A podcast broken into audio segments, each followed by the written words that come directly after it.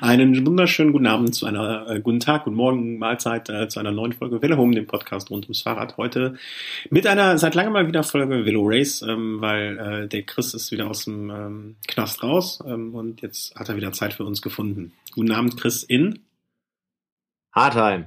Hartheim. Wo ist das denn? Ist das wieder hier Bayreuth? Nein, also Hartheim ist, äh, wie erklärt man das am besten? Also es ist etwa in der Gegend von Würzburg, aber noch auf der Seite von Baden-Württemberg. Das nächste, ein bisschen größere Städtchen ist dann Tauberbischofsheim. Ist vielleicht dem einen oder anderen bekannt. Durch den, durch den, durch den, durch den, äh, durch den äh, Fechtetrainer, der äh, sich vergriffen hat, richtig? Wie hieß er noch gleich? Richtig, richtig. Also Tower Bischofsheim ist äh, Olympiastützpunkt fürs Fechten. Mhm. Unter anderem kommt da auch äh, unser sehr geschätzter IOC-Präsident, der Dr. Thomas Bach her. Der ja, stimmt, der war Fechter, ne? Der war auch bei den Olympischen Spielen 1972, glaube ich, mit dabei. Das ist sehr gut möglich. Es war vor deiner Zeit. Das ist ja eher meine Generation. das stimmt. Ähm, okay, äh, du bist noch in Hartheim, aber ähm, eine kleine Änderung wird sich ergeben bald. Äh, du, du verlegst jetzt deinen, dein relativ unstetes Leben. Äh, möchtest du eine gewisse, wie soll man sagen, ähm, Bodenständigkeit, eine gewisse, äh, es, es soll ein Fels, äh, es, es, es, dein Anker wird ausgeworfen. Genau, genau. Also ähm, ja, hier so ein bisschen, da ist so der Garten fehlt mir hier so ein bisschen und ich habe mir da jetzt so ein so, so eine du hast den Ort gesucht, wo viele Blumen um mich rum sind. Ich setze da voll auf den Faktor Flower Power und ich ziehe jetzt an den Bodensee und ich hoffe mal, dass ich da auf der Insel Mainau noch eine Wohnung finde. Ja, ansonsten Hausboot. Der Trend geht zum Hausboot. Ja, wäre dann vielleicht auch eine Überlegung. Nee, also ich ziehe dann demnächst, also jetzt ab 1.12. ziehe ich an den Bodensee. Ich weiß nicht, ob du das weißt, denn demnächst ab jetzt, äh, heute ist der 26. November, das ist keine Woche mehr. Ja, das stimmt, aber ich bin ja ein flexibler Mensch. So viel Habseligkeiten habe ich da jetzt auch nicht. Also da wird mal die Kutsche gepackt und dann wird losgeritten.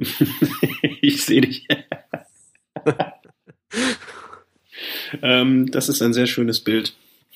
Ähm, ja, äh, wenn also Hörer sich in der Gegend äh, des, äh, der Bodenseeinsel Mainau befinden oder in dieser Gegend leben, ich weiß, Ab sofort, äh, wenn ihr dann, wenn ihr dann äh, circa zwei Meter große Kanonenkugel auf einem äh, Canyon-Bike durch die Gegend flitzen seht, die auch bei minus äh, zwei Grad immer noch im kurzen Trikot fahren und äh, dabei Alejandro Alejandro rufen, ähm, haut ab.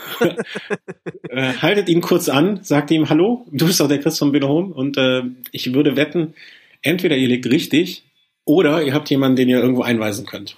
Oder auch beides, alternativ will ich jetzt nicht hoffen. ähm, ja, also äh, viel, viel Glück für den neuen Starter. Vergiss, äh, hast du Internet da? Ja. ja. Gut, boah, sonst, sonst hätten wir ja hier äh, längerfristig mal umplanen müssen. Aber gut, das, äh, ja, viel Glück und das ist auch gar nicht weit weg von der Eurobike.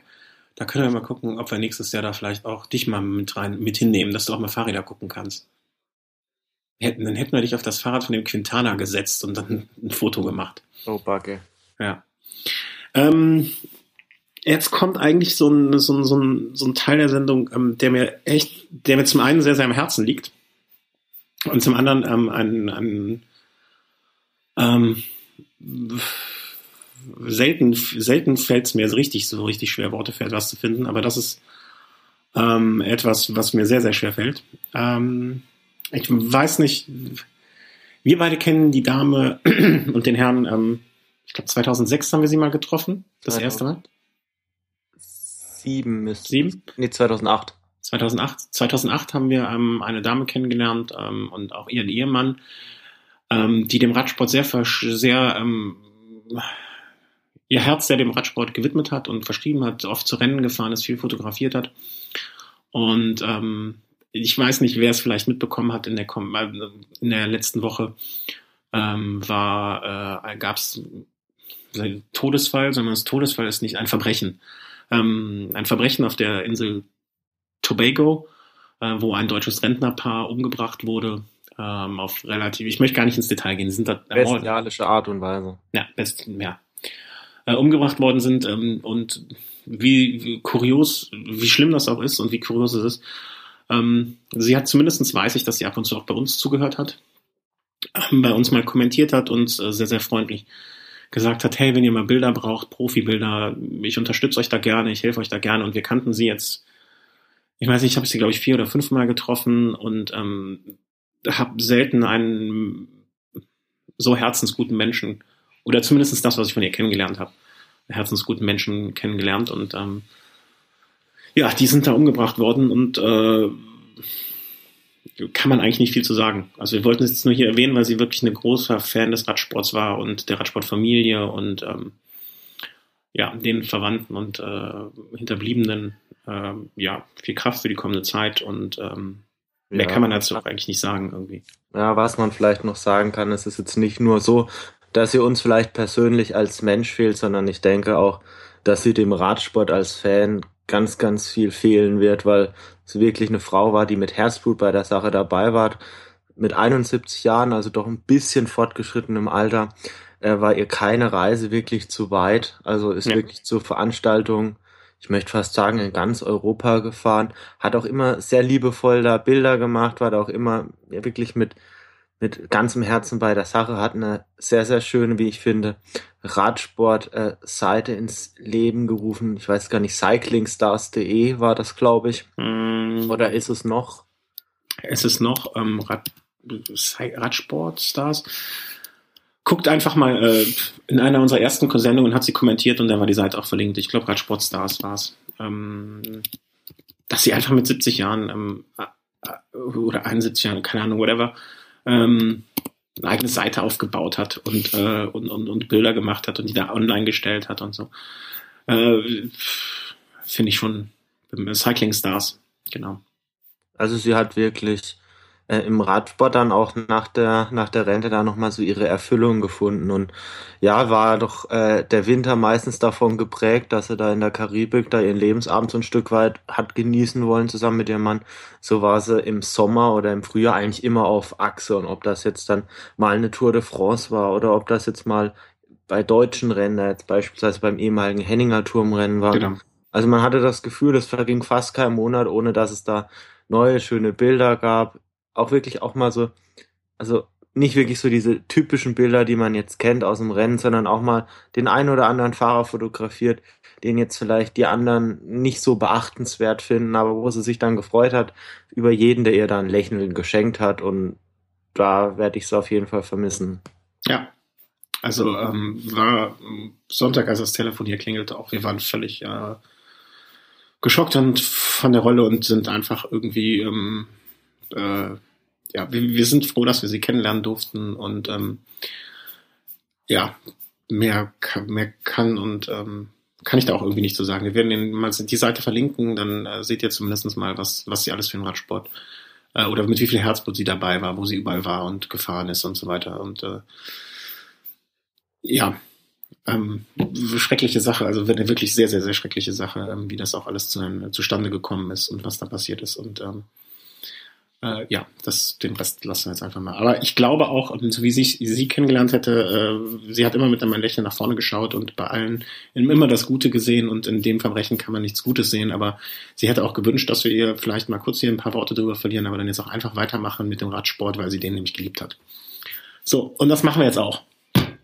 Ähm, Newslage. Es tut sich immer mal wieder hier was, mal da was, mal dort was, hier fängt man durch, aber so richtig, also äh, im Moment viel mehr saure Gurkenzeit als gerade geht auch nicht so richtig, oder? Also im Prinzip gibt's, finde ich, gibt's nur ein alles äh, über, über, über, überschattende Thema. So richtig. Also ähm, ein Thema, das jetzt gestern da noch aufkam, ähm, war dann die Gründung von so einer ähm, Team, neuen Teamorganisation von Velon. Mhm. Äh, anscheinend der Nachfolger von so einer früheren Avignon-Zusammenkunft ähm, von Teams. Das ist jetzt so eine Zusammensetzung von elf äh, World Tour Teams, die wohl das Ziel verfolgen, einen attraktiveren Radsport äh, für die Zuschauer und für Sponsoren zu schaffen, sich mhm. vielleicht auch ein Stück weit davon zu lösen, dass einzelne Sponsoren für einen gewissen Zeitraum ein Team äh, sponsern, sich dann zurückziehen und quasi dem Team quasi teilweise nicht wirklich die Wahl lassen, wie es dann weitergeht oder äh, extrem schwierige Situationen auf die Teams dann zukommen. Davon wollen sie sich so ein bisschen lösen und vielleicht einen finanziellen Pool schaffen, um so mit ein sicheres, längeres Bestehen für mehrere Teams sichern zu können, wollen mhm. vielleicht auch ein bisschen Druck aufbauen gegenüber der, der UCI, sich da vielleicht nicht dem neuen Reformpaket da so gänzlich unterwerfen. Wie gesagt, gestern kam, glaube ich, die Meldung, also so viel kann man da jetzt noch gar nichts dazu sagen, bleibt allerdings spannend. Aber es geht halt auch darum, dass die, ähm, sagen wir mal so, dass die einzelnen oder so, es gibt halt Teams wie Astana zum Beispiel, die halt ähm, staatlich gefördert sind. Ähm, da gibt's die typischen äh, Lotto-Teams, ne, Lotto Billy soll, die von Lotterien gefördert werden. Und ähm, Katusha zum Beispiel auch noch so mehr oder minder Staatsunternehmen. Ne, und dass diese Finanzierung, die sehr, sehr unterschiedlich ist. Also jetzt, wie man es im Fußball gibt es ja vielleicht so zwei, drei verschiedene Finanzierungsmodelle oder dass das alles ein bisschen nicht vereinheitlicht wird, aber dass man das so nivelliert und gemeinsam vielleicht, äh, ich, ich denke da immer an den Unterschied zwischen einer amerikanischen Profiliga und einer deutschen Bundesliga, Fußball zum Beispiel. Ne? Also in den amerikanischen Profiligen ist ja auch alles so ein bisschen mehr nivelliert und ausgeglichen, dadurch, dass die Finanzen ausgeglichener sind. Und ich weiß nicht, ob das in diese Richtung vielleicht auch ein bisschen gehen soll. Ähm, also muss man mal schauen. Großer Punkt ist, ist einfach die Vermarktung und Außendarstellung und in dem Moment, in dem sich noch mehr Teams vielleicht dem Ganzen anschließen, die französischen Teams beispielsweise fehlen da aktuell, ähm, kann man dann auch einen, einen gewissen größeren Druck dann auch aufbauen. Ich denke, die größeren Teams, ja, die, die sind dann doch eher der ASO dann so ein bisschen verbunden. Kein Team hat jetzt wirklich Lust, sich gegen den Ausrichter der Tour de France zu stellen. Da, dafür ist er, ist er dann doch zu mächtig ja, muss man jetzt einfach mal schauen, was da rauskommt. Hm. Äh, aufgekommen ist sonst auch noch, ähm, mal abgesehen von dem großen Thema, ähm, ARD will sich jetzt bis zum Ende des Jahres entscheiden, was mit der Tour wird, beziehungsweise mit, was mit ihrer Berichterstattung wird. Oh Mai, sollen sie es machen, sollen sie es nicht machen, denke ich gerade irgendwie so. Ne? Wenn sie es nicht machen, machen wir es halt selbst. Also es geht im Endeffekt darum, wie dann auch so eine, wie so ein Einstieg dann auch äh, vonstatten geht. Also aber wenn es eine ehrliche, ein fairer Umgang mit dem Radsport wird, dann bin ich da auf jeden Fall ein Freund von einer positiven Entwicklung, vor allem, weil ich es auch an meinem Beispiel merke. Es ist, es ist doch so, dass wenn man jetzt so den Fernseher mal einschaltet, im Regelfall schaltet man den bei den unteren Programmen ein und nicht unbedingt bei Eurosport, das jetzt vielleicht auf Kanal 20 sitzt Mhm. Ähm, und dann bleibt vielleicht auch manch einer da hängen, der vielleicht jetzt nicht unbedingt wegen Radsport eigentlich den Fernseher angemacht hat, aber die Wahrscheinlichkeit, dass man sich da mal bis Eurosport durchklickt, ist dann doch ein bisschen geringer und ich glaube, so kann man vielleicht auch mal wieder einen Großteil der Bevölkerung erreichen, die vielleicht dem Radsport jetzt in den letzten Jahren nicht so verbunden waren. Als erstes plädiere ich dafür, Eurosport auf den ersten, auf den ersten Programmplatz zu legen. Ja, äh, das sollte per Definition von allen Fernseherstellern dann so gemacht werden. Und zum Zweiten, äh, ja, bin ich bei dir, äh, dass vielleicht dadurch, dass man es einfach dort sieht und man das von dir beschriebene Stepping-Verhalten hat, vielleicht mehr Leute hängen bleiben. Dann aber hilft uns das allen auch nur, wenn es wirklich die von dir auch angedeutete faire Berichterstattung gibt. Ne? Also das nicht wirklich immer in jedem zweiten Satz das Doping im Wort fällt und dass nicht in, bei jedem schnellen Fahrer eine Verdächtigung ausgesprochen wird und ja, dass nicht also, jeder Sieg direkt in Frage gestellt wird. Genau, ich denke, dass ein wichtiger Entscheidungsfaktor für die ARD natürlich auch das neue Anti-Doping-Gesetz in Deutschland sein kann, das vor einiger Zeit mhm. der jetzt unterschrieben wurde, unter anderem auch von, meine ich, von einem John Degenkolb, von einem Toni Martin und Marcel Kittel, die da sich so ein bisschen in den Vordergrund drängen als, als Fahrer, die das aktiv unterstützen. Für die ARD mit Sicherheit äh, netter Nebeneffekt und auch was, was für sie die, die Situation vordergründig verbessert. Ich weiß allerdings nicht, wo das hinführen soll. Vor allem, weil man sich mit dieser nationalen Gesetzeslage ja dann auch vom, vom internationalen Gesetz dann auch wirklich abgrenzt. Und wir mhm. wissen alle, Radsport ist ein internationales Geschäft. Von daher bin ich eigentlich von dieser Umsetzung nicht wirklich begeistert. Ich, ich sehe das auch so ein bisschen als Feigenblatt nicht wirklich, aber so richtig ernst nehmen kann ich das auch nicht. Also was will man machen, wenn, wenn jetzt ein Franzose hier in Deutschland äh, dopt, wird er dann, er fällt er dann unter das, äh, unter das deutsche Anti-Doping-Gesetz? Hm, wenn ja, ähm, wird ja dann in Deutschland nicht mehr, es gab ja mal die Situation, war es nicht sogar, äh, dass irgendwelche Fahrer in, äh, bei einer, beim Giro d'Italia nicht gestartet sind, weil sie dort dann Angst hatten, verhaftet zu werden und so weiter. Ähm, Oftmals der Fall gewesen und ja, ja auch mein, mein Lieblingsfahrer. Ich wollte es nicht erwähnen, ich wollte mich nicht in die Nesseln setzen, aber wenn es, wenn du es. War mal mit einer ähnlichen Situation konfrontiert. Äh, er wurde Mensch, wie war das denn? Also die Italiener hatten damals im Zuge der Operation Puerto Vorwürfe gegenüber Valverde ähm, geäußert und er hat Italien gemieden. Also er fuhr jahrelang keine Rennen auf italienischem Boden, also eine Lombardei-Rundfahrt, die ihm ja vom Rennstil schon immer hätte liegen können, hat er auch jahrelang gemieden und dann war eben im Jahr 2008 die Situation, dass eine Etappe der Tour de France über italienischen Boden führte, beziehungsweise die Übernachtung dann in Italien war und die Italiener haben da äh, das damalige Team Kestepanie war es, glaube ich, da noch ähm, äh, getestet mhm. und die Proben analysiert und da wurde eben äh, eine Übereinstimmung der Probe mit einem Beutel von Fuentes eine Übereinstimmung festgestellt. Von daher okay. konnte man ihm darüber quasi nicht nachweisen, dass er gedopt hat aber das Blut von ihm bei Fuentes lag. Also auch noch ein schwieriger Fall, weil er jetzt nicht wirklich im Rennen da jetzt nachweislich jetzt gedopt hat, aber ja, das ist alles ein, ein, alles ein Kraut. Ähm, also ein Kraut und Rüben, meine ich. Ähm, ist, also rechtlich also, ist es ganz schwierig und ich denke, je mehr individuelle Gesetzesgebung es in verschiedenen Ländern gibt, umso schwieriger wird das Ganze aufzuschlüsseln und ja, genau, genau, genau. Und es nützt im Prinzip also äh, es dient wahrscheinlich nur dem, dem Sport als solchem ein gewisses Mehr an, Auf, an, an, an Glaubwürdigkeit äh, zu verschaffen, was ich grundsätzlich nicht schlecht finde, aber was, ne, das ist, wie gesagt, ich würde es so als Feigenblatt ansehen. Ne? Ich, also, ich ja. finde es aus dem Grund schwierig, weil ich denke, man kann durch dieses Gesetz nur ganz, ganz wenig gewinnen, aber man genau. kann ganz, ganz viel verlieren. Also die Fallhöhe ist extrem hoch.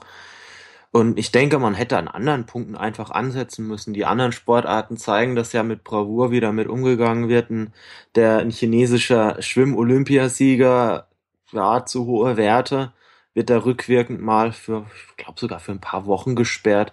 Evis, Evi Sachenbacher Stele, um deutsches Beispiel aus dem, nachher aus der Volkssportart Biathlon, wie es uns die ARD oder ZDF gern verkaufen. Ähm, ja, schon wiederholt verdächtig aufgefallen. Das letzte Mal war es jetzt bei Olympia, meine ich, 2014. Ja, wurde gesperrt. Wäre jetzt Wiederholungstäterin, eigentlich wäre das ja quasi dann jetzt so eine lebenslange Sperre, wurde jetzt rückwirkend, glaube ich, für sechs Monate gesperrt, könnte jetzt quasi wieder einfach so mitmachen. Und wenn ich dann so diese Keule da sehe, okay, Anti-Doping-Gesetz, ich weiß gar nicht, ob das jetzt nur für den Radsport gilt oder ob das jetzt in, bei Biathlon jetzt auch gelten würde, das weiß ich nicht. Normalerweise müsste es ja für alle Sportarten gelten. Normalerweise klar. Gibt ja, äh, also das wäre jetzt noch schöner, wenn es das Gesetz nur für den, äh, für ja, den Radsport gelten würde. Aber nur um das Beispiel mal zu nennen, wenn wir allein aktuell ähm, so einen großen Unterschied in der Bewertung haben und äh, bei unterschiedlichen Sportarten, und es funktioniert nicht mal innerhalb eines Landes, wo doch die Gesetzgebung eigentlich die gleiche sein sollte in, in hm. unterschiedlichen Sportarten. Wie soll denn dann das Gesetz da jetzt angewandt werden? Klar, der Fall Sachenbacher Stele liegt jetzt zurück, also äh, äh, rückwirkend darf man kein Gesetz jetzt wirklich, das äh, Leute benachteiligt jetzt wirklich da auf Kurs bringen. Aber da, da frage ich mich dann halt schon, wie wird denn sowas jetzt im Zweifelsfall umgesetzt? Also ich kann mir jetzt nicht vorstellen, falls jetzt im Biathlon jetzt nochmal so ein Fall ist, dass dann plötzlich von dieser so wie ich sage, von dieser netten Regel, och, dann hast du mal zwei Tage Wettkampfsperre oder auch eine Woche oder zwei, danach darfst du wieder mitmachen, dass da von jetzt auf gleich dann einfach gesagt wird, so jetzt Gefängnisstrafe. Also da müsste man erstmal, was die Sportarten angeht, da erstmal eine, eine Gleichstellung da irgendwie schaffen. Es, es wird auf jeden Fall, äh, ähm, es, äh, ich, ich sehe das so, das wird auf jeden Fall spannend. Ja, ja. vor allen Dingen, äh, vor allen Dingen ähm, den, den von dir äh, erwähnten Punkt oder der, der, der völlig zu Recht eingeworfene dann sind wir mal gespannt, äh, was, was, was wäre, wenn ähm, Olli Kahn bzw. seine Nachfolger mal wieder den Urinbecher in Richtung Tester werfen. Ne, das, äh, da, da, da sind wir mal gespannt, was da passieren wird. Im Endeffekt ist es wie beim Handspielen im Fußball. Ähm, die einen sagen so, die anderen so, aber die Guten oder wir als, wenn man das jetzt mal einigermaßen vergleichen will, so als Journalisten oder Medienmenschen, wir haben immer was zu diskutieren und von daher können wir uns ja fast freuen. Das hast du aber wirklich schön gesagt. Wir sind jetzt also Journalisten, ja. Ich weiß nicht, du, du hast das ja, du bekommst ja sowas nicht mit, weil du benutzt, du bist ja äh, vielleicht auch mal unseren Hintergrund. Ähm, du bist ja eher ein Facebook-Nutzer. Ja. Und ich bin ja mehr der Twitter-Nutzer. Und äh, deswegen bekommst du ja nicht mit, wenn uns äh, bei Twitter mal äh, etwas passiert. Äh, da wurden nämlich letztens äh, frug jemand ähm, jemand anderem, den ich aber folge, also dieses Folgeprinzip, das hast du ja eh noch nicht verstanden. Ähm, jedenfalls, Oh. ich, ich bekam mir da jetzt mal keine. ich bekam, äh, ich bekam einen Dialog mit, dass jemand, äh, jemand, jemandem frug, ähm, äh, ah, habt ihr noch Twitter, habt ihr noch Podcast-Empfehlungen? Ich muss morgen äh, eine lange Strecke Fahrrad fahren.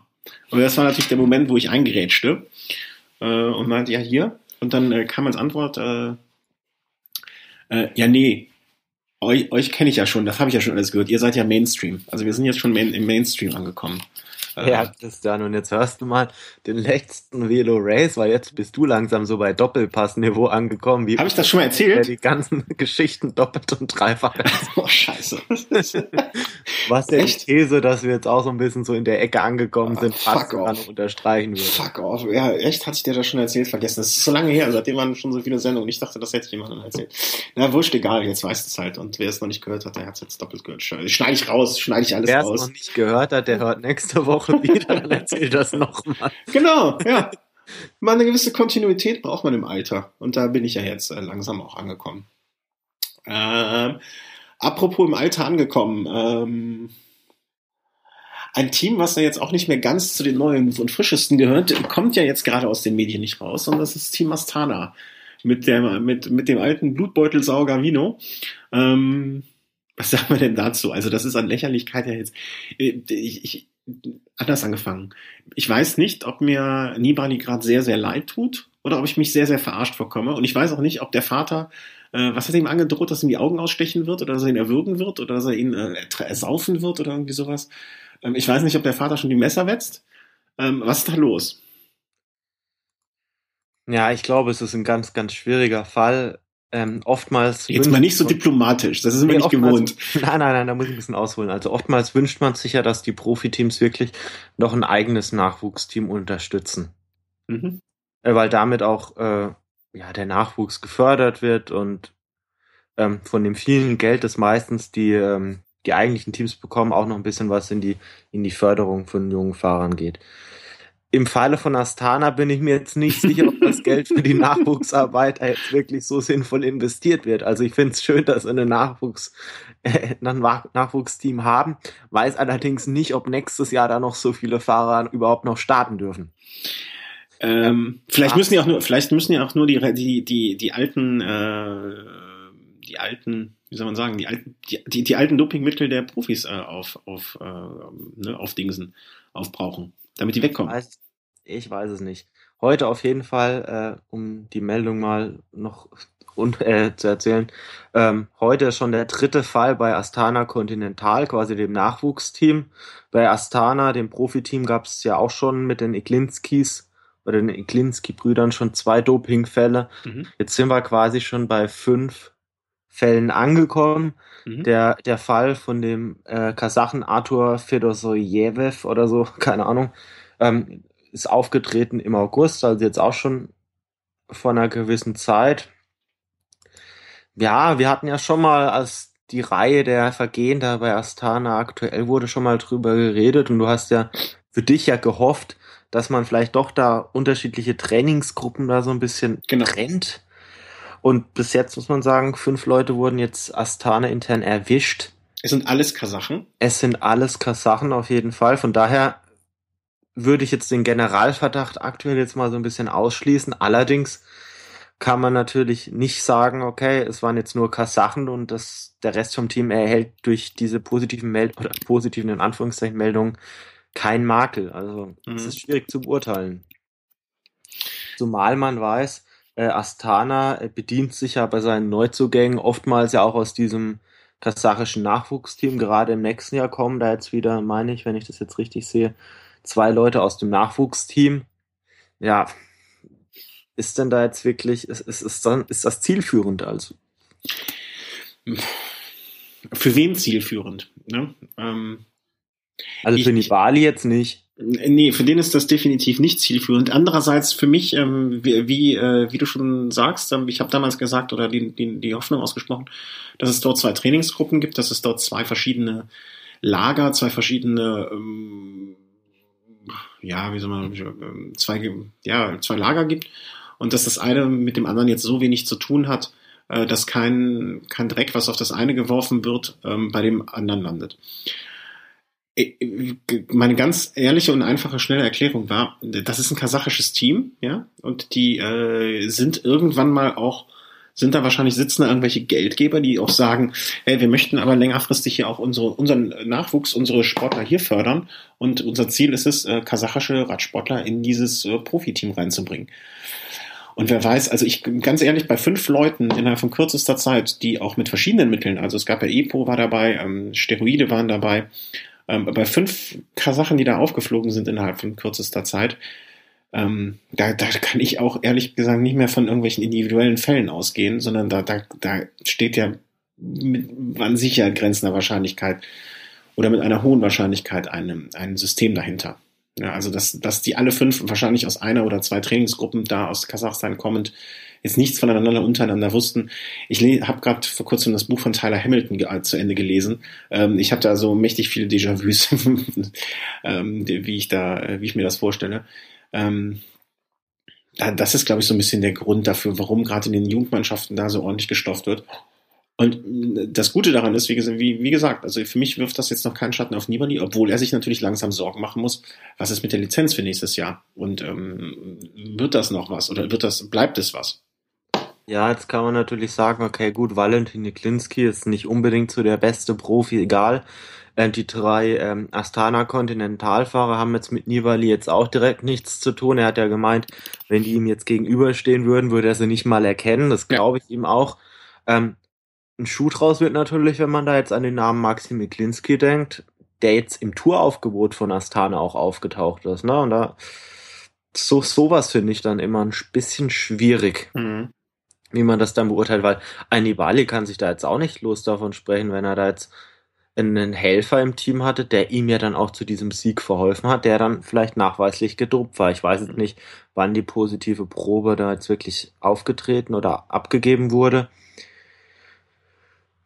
auf jeden Fall so nach dem Motto, ja, ja, interessiert mich alles nicht, ich bin Nibali, das andere sind die Kasachen und als Italiener habe ich mit denen jetzt nicht am Hut, ich meine, nichts am Hut. Ich meine, Niklinski war auch oft genug im Wind und hat ihm damit auch den Sieg mit ermöglicht. Klar, Nibali war natürlich jetzt bei der Tour so überlegen, dass er es wahrscheinlich auch, wenn Niklinski nicht dabei gewesen wäre, geschafft hätte, aber trotz allem eine gewisse Vernetzung ist da halt doch da oder so ein gewisser Kontakt. Mhm. Ähm, ja, wir gehen wieder mit um. Also ich, ich würde mal sagen, so, also für mich, klar, aber welcher, ne, also mit dem Risiko muss ja jeder Toursieger irgendwo leben, dass man irgendwann jemanden, jemand aus seinem Team äh, erwischt wird, der ihm auch mal aus dem Wind gehalten hat. Ähm, ja, klar. Ne? Also das, das gehört einfach zu dem Sport dazu. Ne? Genauso wie ein, äh, ein Torwart beim Fußball jetzt äh, immer noch genauso als mal als Extrembeispiel oder auf, ähm, als übertriebenes Beispiel. Der kann ja auch nichts dafür, wenn sein Stürmer gedopt ist und Tor schießt und er dadurch Weltmeister wird. Ne? Also ähm, natürlich nicht. Wobei das ist in einem ja Gut, Radsport ist jetzt eigentlich ein Mannschaftssport, aber im Endeffekt dann doch ein Stück weit auch ein Individualsport. Genau, genau. Der, An der Anteil des der, der Anteil des der, der Prozent die prozentuale Verteidigung äh, Verteilung die prozentuale Verteilung ist eine andere als ähm, ja. bei einem Mannschaftssport. Deswegen sage ich ja, das Beispiel und deswegen jetzt auch noch Tor Torwart und Stürmer ist das Ganze auf die Spitze getrieben. Ja, ähm, bei dem Fußball, das ist halt wieder eine ganz andere Geschichte. Meiner Meinung nach, sobald ein Spieler einer Mannschaft und es geht wirklich um die Mannschaft, die dann im Endeffekt den Erfolg erzielt, und einer ist gedopt, dann müsste eigentlich die Mannschaft raus sein. Also komplett. Mhm. Weil das Team funktioniert nur als Mannschaft. Genau. Das Team hat ja dann immerhin nicht mit zehn Mann gespielt, sondern dennoch mit elf. Es ist ja nicht so, dass man einen Spieler da einfach rausnehmen kann. Aber mhm. ja, Iklinski hat jetzt natürlich nicht den Anteil, den jetzt ein, vielleicht ein Jakob Vogelsang oder ein, ein Nibali da jetzt wirklich direkt selbst so hatten. Mhm behalten wir mal die Fälle Astana im Auge. Ähm, ich habe schon heute auch das Gerücht gehört, das ist eine Art, Art Adventskalender. Also bis äh, zu Heiligabend wird man 24 äh, Kasachen erwischt haben. Wollen wir das mal nicht hoffen, weil ähm, sonst, äh, ich sehe schon die ARD äh, Bericht von der Tour de France und Nibali wird äh, bei jedem dritten Satz wird erwähnt, dass in seinem Team es ja zuletzt fünf Dopingfälle gegeben hat. Und das möchte ich mir gar nicht erst ausmalen. Ja, wir haben gedacht, nicht richtig viel los. Äh, was machen wir da? Ähm, besprechen wir so ein bisschen zumindestens die Transfers, die schon mal. Äh, ach, mir ist noch ganz was anderes eingefallen, äh, was ich erwähnen wollte. Das ja. mache ich, dann, mach ich dann am Ende. Oder mache ich es jetzt? Ganz was anderes. Wir haben ja äh, unter der letzten Sendung äh, hatten wir auch mal ähm, äh, Kommentare äh, unter einer Welle Folge und da hat es äh, hat es uns ja ähm, ganz besonders gefreut, dass uns das auch mal ein Mädchen kommentiert hat. Das hat uns wirklich sehr sehr sehr sehr berührt und vor allen Dingen dich auch, weil sie hat auch noch besonders den Will Race hervorgehoben und unseren Humor. Damit kann, damit kann sie ja nur mich meinen. Es ist natürlich absolut aufgefallen, dass, dass die Dame Fachkompetenz besitzt. wer, wer, wer uns lobt und das noch als Frau, also das muss auch wirklich jetzt wirklich gewürdigt werden. Also da. Nee, nee, da. du darfst jetzt bitte jetzt nicht in die Sexismusfalle gehen. Da sind wir nämlich bei der letzten Velo, äh, Velo äh, Snack-Folge reingetreten. Nein, nein. Ähm, nein, wir wollten uns einfach bedanken, weil das war so meines Wissens nach ähm, nach. Christian, bei uns geht nur der Daumen hoch. Oh Gott. oh Gott, oh Gott, oh Gott.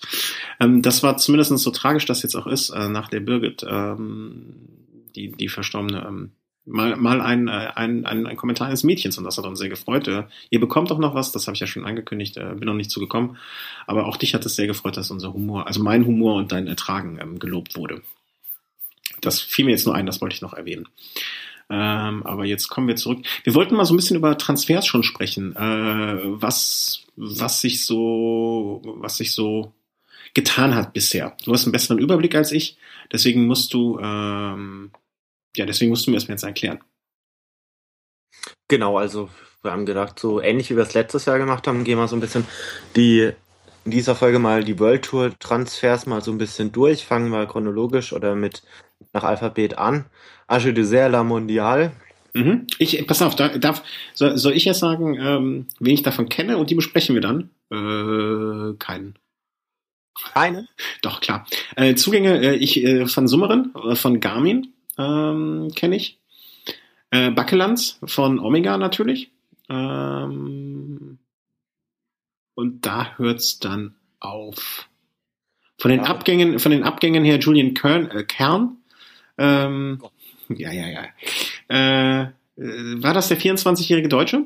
Richtig. Ja, äh, der, ich habe die Begründung nur am Rande mitbekommen, äh, der seine Karriere beendet hat jetzt mit 24 und es fiel ihm nicht ganz leicht, aber ähm, ja, ist so. Ähm, das sind so die drei Menschen, die ich bei äh, Agi Teser kenne. Ja, also Jan Backeland mit Sicherheit eine Top-Verstärkung, weil wirklich auf jedem Terrain ist mit ihm zu rechnen. Zwar auf keinem so richtig stark, aber er hat letztes Jahr ja auch bewiesen, oder dieses Jahr, er hat das gelbe Trikot getragen bei der Tour. Mhm. Ne, müsste letztes Jahr gewesen sein, oder? Ah, wurscht. Als, als die Tour auf Korsika begann, war das dieses Jahr? Letztes Jahr? Letztes Jahr letztes Jahr, ja. Äh, Franz Summeren, ja, ehemaliger Sieger von Paris-Roubaix, hat mit Sicherheit bei Arche de Serre Mondial wieder mehr Möglichkeiten für sich selbst da zu fahren. Wen wir in der, in der letzten Folge, meine ich, schon mal erwähnt haben, war Nico Denz, junger deutscher Fahrer, der jetzt Ende 2015 dann nochmal als Stagiaire fahren wird, ab 2016 dann voll dort einsteigen wird, ist auch dieses Jahr schon als Stagiaire dort gefahren und war wohl recht gut. Mhm. Oder hat die Leute, die Teamchefs überzeugt? Abgänge, Apollonio, schneller Mann, war schon bei Sky zuvor. Bue, eher ein bergfester Fahrer. Hutarovic, Sprinter, hat, meine ich, ähm, ja, Etappe aber. gewonnen bei, bei der Polen-Rundfahrt, als es wirklich als Weltuntergangsstimmung war im Sprint. Ah, okay. Hm. Und gut, Julian Kern, sehr, sehr schade, muss ich wirklich sagen, wenn ein junger Fahrer dann gleich schon ähm, aufhört. Ich hätte mir gewünscht, dass vielleicht Bora ihn unter Vertrag nimmt. Ähm, auf der anderen Seite, ja gut, mit Geld um sich schmeißen können sie auch nicht. Äh, ein Pro-Kontinentalteam hat er wohl auch nicht gefunden und der Schritt zurück äh, in den Kontinentalbereich mit 24 ist dann auch ein sehr, sehr schwieriger. Ja. Mhm. Und von daher, ja, nennen wir es eine vernünftige Entscheidung, dann sich frühzeitig auch anders zu orientieren. Aber wir haben ja auch in den letzten Jahren ge gesehen, dass es auch, auch immer mal wieder so Entwicklungen gab, dass manch einer auch mal nach einem Jahr Pause dann doch wieder angefangen hat oder doch noch ein Arrangement gefunden hat. Vielleicht wird das ja noch was. Ja, äh, so das Modell, ähm, wie heißt er nochmal? Äh, Julius, Jul, nicht Julius, sag doch mal. Wer? Äh, aus Münster hat hier gewohnt um die Ecke. Linus Gerdemann. Linus Gerdemann, nicht Julius Gerdemann. Julius Gerdemann, ne? der Mann mit der Frisur. Ähm, nächste äh, Truppe. Machen wir es nach dem Prinzip weiter, ja? Dass ich sag mal die, die ich kenne und äh, dann Lars Bohm ähm, hat leider Gottes das holländische Belkin-Team verlassen und zu Astana gewechselt. Und bum, bum, bum, dann sind da bum, bum, bum, die Diego Rosa, nee. Luis Leon Sanchez, der ist noch untergekommen, den kenne ich auch noch. Und äh, das war's auch schon. Also so richtig massiv verstärkt haben sie sich nicht, zumindest nicht von Leuten her, die mir bekannt sind. Wenn ich mir so anschaue, es sind zwei Leute aus dem ähm, eins, zwei, aus dem Kontinentalteam gekommen. Da weiß man ja jetzt, äh, was los ist. Und ansonsten Lars Bohm und äh, Luis Leon Sanchez. Gegangen sind, äh, äh, ja, kenne ich keinen. Die schnellen Männer. Gas, doch, Gasparotto, äh, der, äh, den kenne ich. Ähm, und ansonsten, ja, die, die Sprinter, wie du schon sagst, ne? Brajkovic. Ja, Brajkovic ist jetzt der, der, Einzige, wahrscheinlich, der jetzt im Sprint gar nichts zu ver... Nee, aber den kenne ich, habe ich ja gesagt. Ne? Ne? Ein bisschen zuhören. Und natürlich die Iglinskis äh, aus bekannten Gründen. Ansonsten wird's relativ unspektakuläre Geschichte, bis auf Luis Leon Sanchez. Sanchez. Ja, Bohm, der, der Sieger der Kopfsteinpflaster-Etappe bei dieser Tour, bei der diesjährigen Tour, mit Sicherheit nächstes Jahr im Aufgebot von Astana zu erwarten. Es soll ja wieder über Kopfsteinpflaster gehen. Dario Cataldo hat schon eine ganz, ganz steile Ankunft bei der Vuelta mal gewonnen. Beim Giro war er des Öfteren in den Top 15, also ein solider Helfer. Mhm. Laurens de Frese hat, meine ich, ähm, Paritur gewonnen, als Thomas Vöckler so sauer war. Ich meine, das wäre Laurens de Frese gewesen. Bin mir jetzt allerdings auch nicht ganz sicher. Die, Laurens die Fresse. ja, halt die Fresse, nein. ähm, dann noch ein ganz interessanter Mann vielleicht für die Zukunft, Miguel Angel, Miguel Angel Lopez, ähm, äh, der Sieger der Tour de l'Avenir. Also die Erfahrung zeigt, die Sieger der Tour de l'Avenir, mit denen ist zu rechnen. Unter anderem hat auch Nairo Quintana mal die Tour de l'Avenir gewonnen. Das haben wir schon mal gesagt, glaube ich sogar. Und unter anderem auch mal Bauke Mollema. Ja gut, nicht aus jedem Tour de l'Avenir-Sieger wird dann auch wirklich ein sympathischer Mann. Gut, du sagst Luis Leon Sanchez, klar. Ähm, hat jetzt das eine Jahr bei Caja Rural so ein bisschen abgesessen. Seine Ergebnisse waren nicht ganz so stark. Man darf gespannt sein, wie er nächstes ihm, ihm fehlt noch. Ich hatte auch oft den Eindruck, dass ihm einfach die Leute fehlten um ihn herum. Das mag sein. Ja, also es ist ja noch als Einzelkämpfer nicht immer einfach. Ähm, als Abgänge Brajkovic, ja, hat schon das goldene Trikot bei der Vuelta getragen 2006. Zeigt auch, er ist schon recht lange dabei. Den richtigen Durchbruch hat er nie geschafft, obwohl er mal bei der Tour auch unter den Top Ten gelandet ist und mit Gasparotto, ein Sieger vom Amstel Gold Race vergangener Tage. Erwähnenswert, aber mit Sicherheit auch nicht mehr ganz auf der Höhe seiner Leistung. Ja. BMC, da, da, da sind jetzt schon Namen, äh, die ich gar nicht kenne. ähm, nee, ähm, Caruso, ne, der, den schlechten Witz spare ich mir. Äh, Demaci, kann von äh, Alessandro Demaci, ähm, mir ein Begriff schon gehört. Äh, Jörg Rosskopf, äh, ehemaliger Tischtennisspieler. ähm, Gerüchte, ja, äh, Dennis Rodman und äh, Samuel Sanchez. Samuel Sanchez natürlich. Ähm, aber ansonsten relativ äh, naja, das sind jetzt keine namenlose Truppe. Das, das ähm, sind jetzt Fahrer, die schon für, äh, in der Saison für BMC fuhren. Äh, ja, ja. Und Samuel Sanchez. Während der Saison äh, 14 gekommen sind. Äh, Abgänge natürlich, ähm, so aus deutscher Sicht der wichtigste. Dominik Nerz geht zu Bora. Und äh, sonst vielleicht noch der interessanteste, äh, ähm, Samuel Sanchez geht zu Lampre. Und, Wahrscheinlich ähm, oder vielleicht, als ist noch ein Gerücht. Mhm. Äh, und Huschow beendet seine Karriere. Äh, und Kettle Evans beendet seine Karriere. Ja. Also das, das sind so. Wel Weltmeisterschwund bei BMC, Ballan gesperrt, Hüschow beendet Karriere. Evans fährt noch die Tour Down Under, dann ist es auch vorbei. Also die Zeiten, in denen BMC da jetzt wirklich mehrere aktuelle oder ehemalige Weltmeister da im Team haben, die, die ändern sich jetzt wirklich und gehen halt auch jetzt langsam alle in Rente. Mhm. Zugang, du hast schon gesagt, Damiano Caruso, interessanter Mann. Ähm, letztes Jahr bei der Vuelta recht gut. Demarki, super Tour de France gefahren, ein Mann, der gerade in Ausreißversuchen da geglänzt hat Äh, ein Mann für die Zukunft mit Sicherheit Dylan Toynes, das meine ich in Belgier, der als U23-Fahrer schon recht große Erfolge hatte. Auf Seite der Abgänge Stephen Morabito wundert mich ein Stück weit. FT Schö hätte ich jetzt nicht gedacht. Ein Fahrer, der, meine ich, bei BMC eigentlich immer geschätzt war. Vielleicht kriegt er woanders mehr Geld. Bei Samuel Sanchez muss man noch aufpassen, wo es ihn hin verschlägt. Mhm. Eigentlich ähnlich wie letztes Jahr. Also da hat es bei Samuel Sanchez ja auch sehr lange gedauert. Ja. Äh, Cannondale, ähm, Garmin, das ist, äh, ist jetzt der Sonderfall, ähm, eine Fusion der beiden Teams und äh, da, da hat da naturgegebenermaßen bei so einem, bei so einer Fusion ähm, gibt es viele mh, Verlierer. Verlierer, genau. Ich sehe jetzt gerade, wir kommen zu, auf ein Problem. Und zwar, wenn wir jetzt alle Zu- und Abgänge besprechen, dann besprechen wir die Abgänge ja dann teilweise nochmal als Zugang und umgekehrt.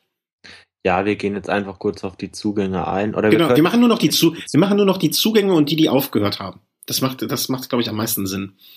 Ähm, wen haben die an Zugang?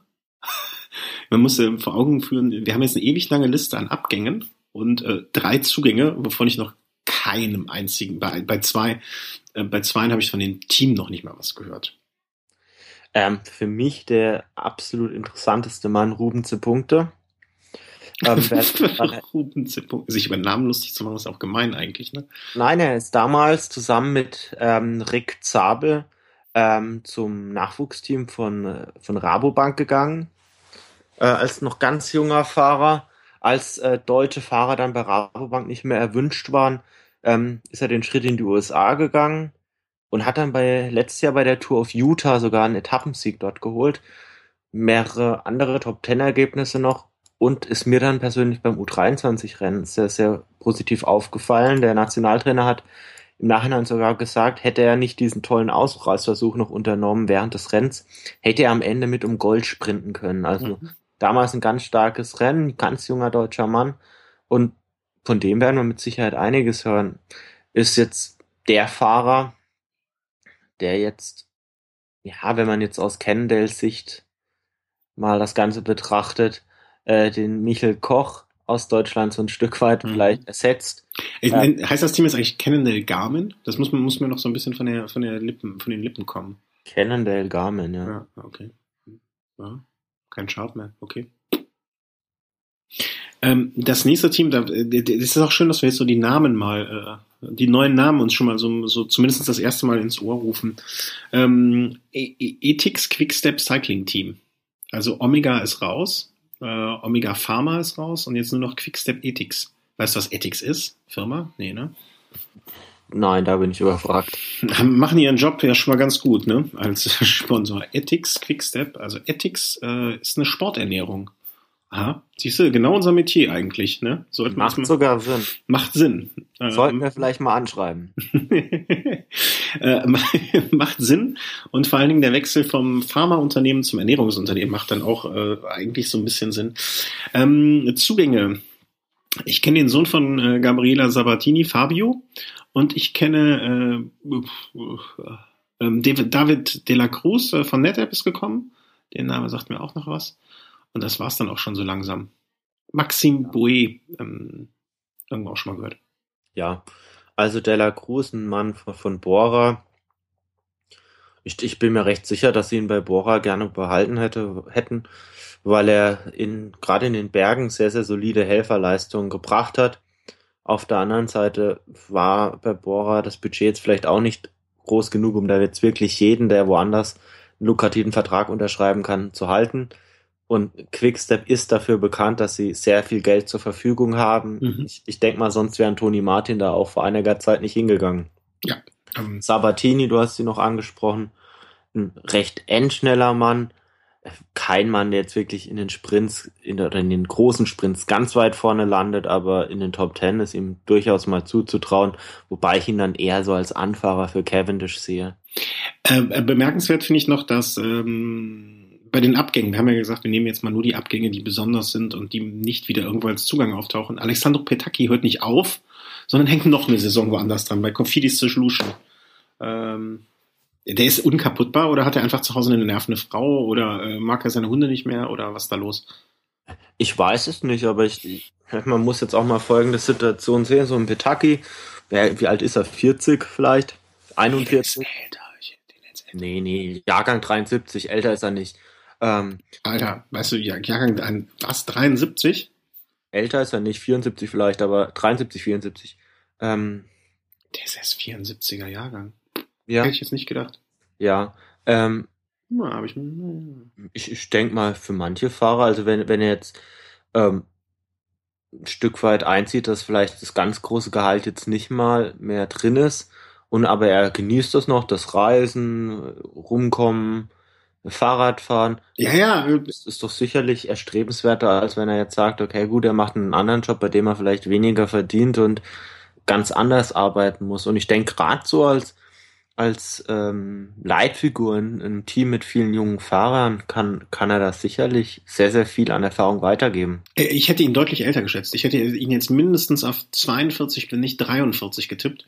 Ähm, deswegen bin ich jetzt auch so ein bisschen äh, korrigiere, ziehe ich das zurück, was ich gesagt habe. Ähm, ja, klar, also in, er ist im, in dem Alter, wo Jens Vogt gesagt hat, auch zwei Jährchen hänge ich noch dran.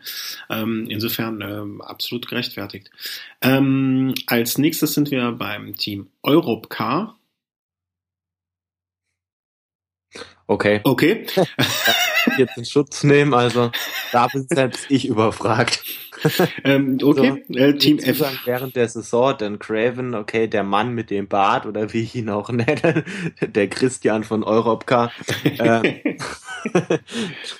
den hat man während der Vuelta zumindest schon mal gesehen. Beim Rest, keine Ahnung. Wird man nächstes Jahr sicherlich sehen. Also, ähm, Europcar hat sich mit Sicherheit diese Saison, was Zugänge und Abgänge angeht, nicht verstärkt. Ja.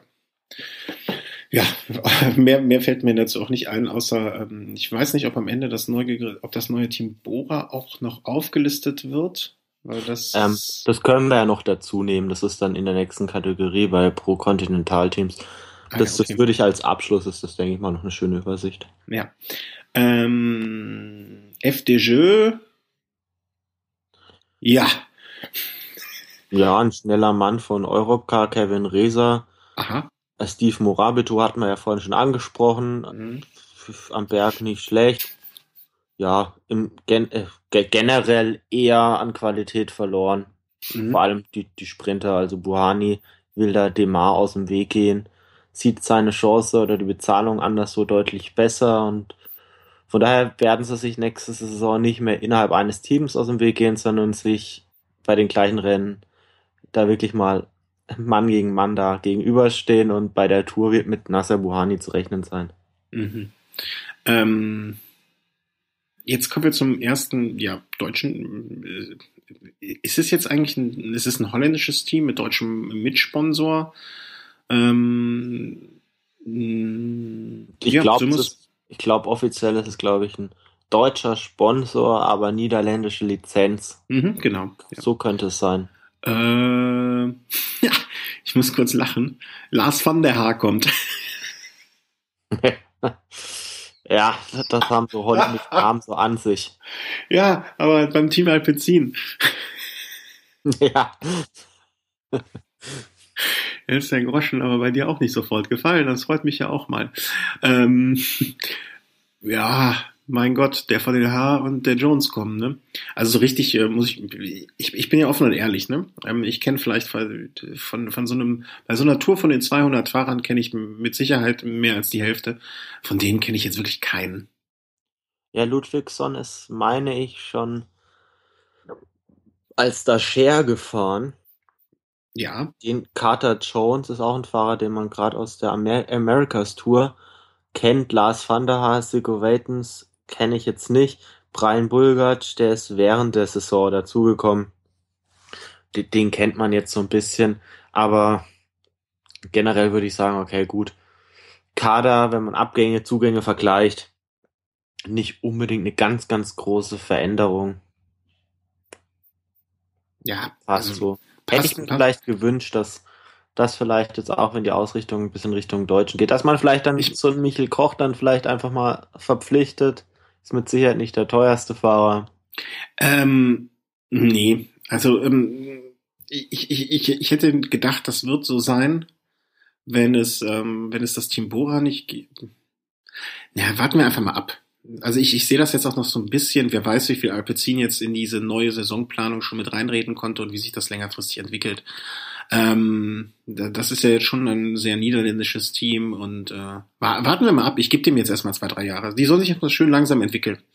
Äh, das wäre mein Wunsch, vor allen Dingen äh, jetzt im Hinblick auch auf die ARD. Ähm, Katuscha. Äh, ja. Lampre? nee, nein, äh, Katuscha? Ähm, ähm, nee, also muss ich jetzt gestehen, sagt mir jetzt nicht wirklich was. Also, ähm, Lagutin, ein sehr, sehr offensiver Fahrer. Ähm, man sieht, wenn man jetzt Zugänge, Abgänge vergleicht, dass da so dieser Übergang von Russ Velo zu Katjuscha, dass der sehr, sehr leicht möglich ist. Also da ist die Zusammenarbeit sehr, sehr, sehr gut.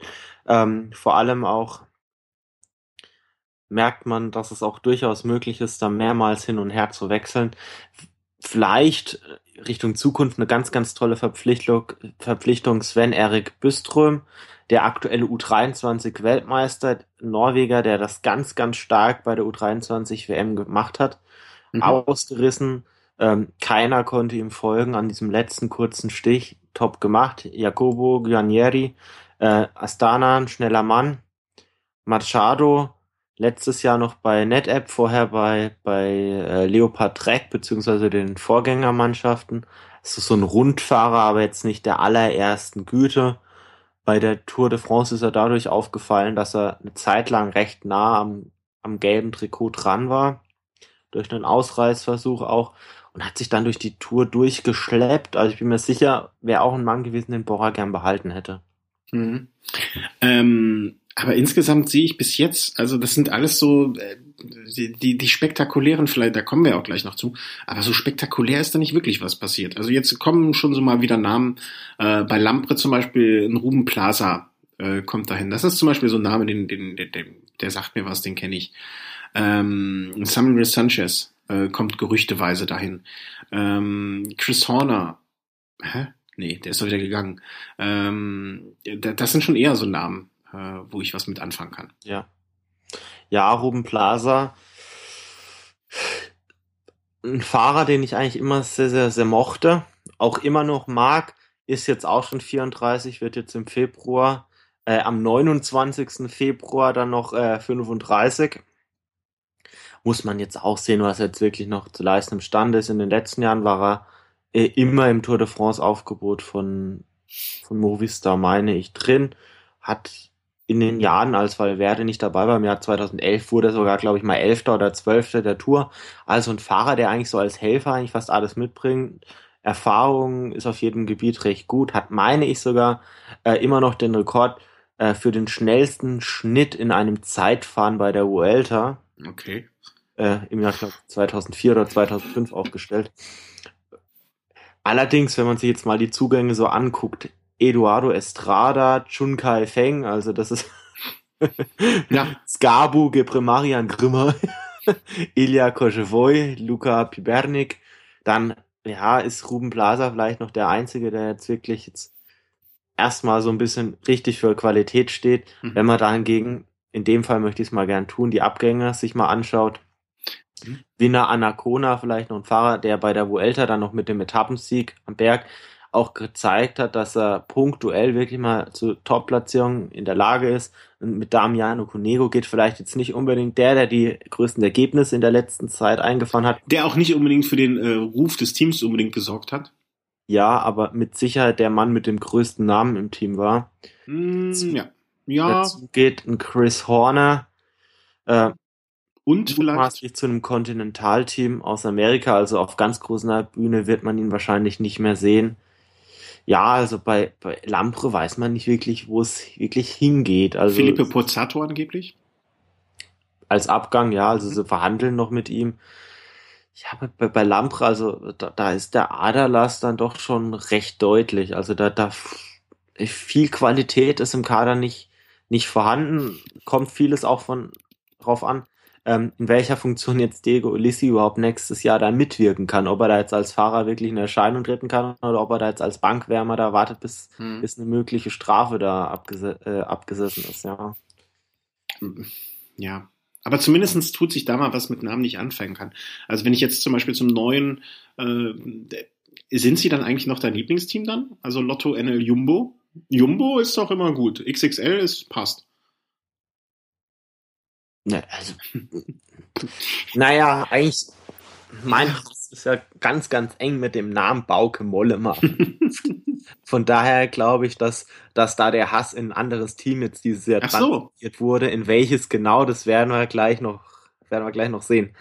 Ähm, aber das Team, das Nachfolgeteam von äh, Belkin, äh, dem auch Mitsponsor äh, der, Infra der ähm, Computerinfrastruktur einer dir nahestehenden Person. Ähm, an Zugängen ist da jetzt auch nicht wirklich, Gerd Stärkmanns, Stegmanns soll angeblich kommen, aber ansonsten ist da auch jetzt nicht wirklich so Kevin de Wert ähm, vielleicht noch, aber ansonsten ist da jetzt nicht viel Klasse mit dabei. Ja, also ganz klar, gro auch großer Aderlass, Lars Bohm, ein Fahrer, Kopfsteinpflaster-Spezialist, der da ganz klar abgeht. Bauke Mollema, in den Rundfahrten dann vielleicht doch mit der beste Mann. Gut, man hat jetzt letztes Jahr bei der Vuelta gesehen, ein Gesink ist wieder auf dem Vormarsch. Mhm. Der kann in die Rolle vielleicht dann doch wieder reinschlüpfen. Ansonsten auch Lars-Peter Nordhaug auch weg. Also äh, das ehemalige Team Belkin verliert da enorm an Qualität. Mhm. Man ist gespannt, was daraus jetzt wird. Also ähm, ein neuer Sponsor, der vielleicht jetzt nicht mehr so viel Geld reinsteckt, kann ich mir vor, vielleicht ist das ein Grund dafür. Ähm, aber mit weniger Geld dann ein Team, was ja auch im letzten Jahr nicht so wirklich 100%, ich meine, es kommt viel aus dem ehemaligen Rabobank Development Team hoch. Ähm, vielleicht ist das ja auch ein Schritt in die Richtung, vielleicht ein junges Überraschungsteam, vielleicht kann das daraus werden.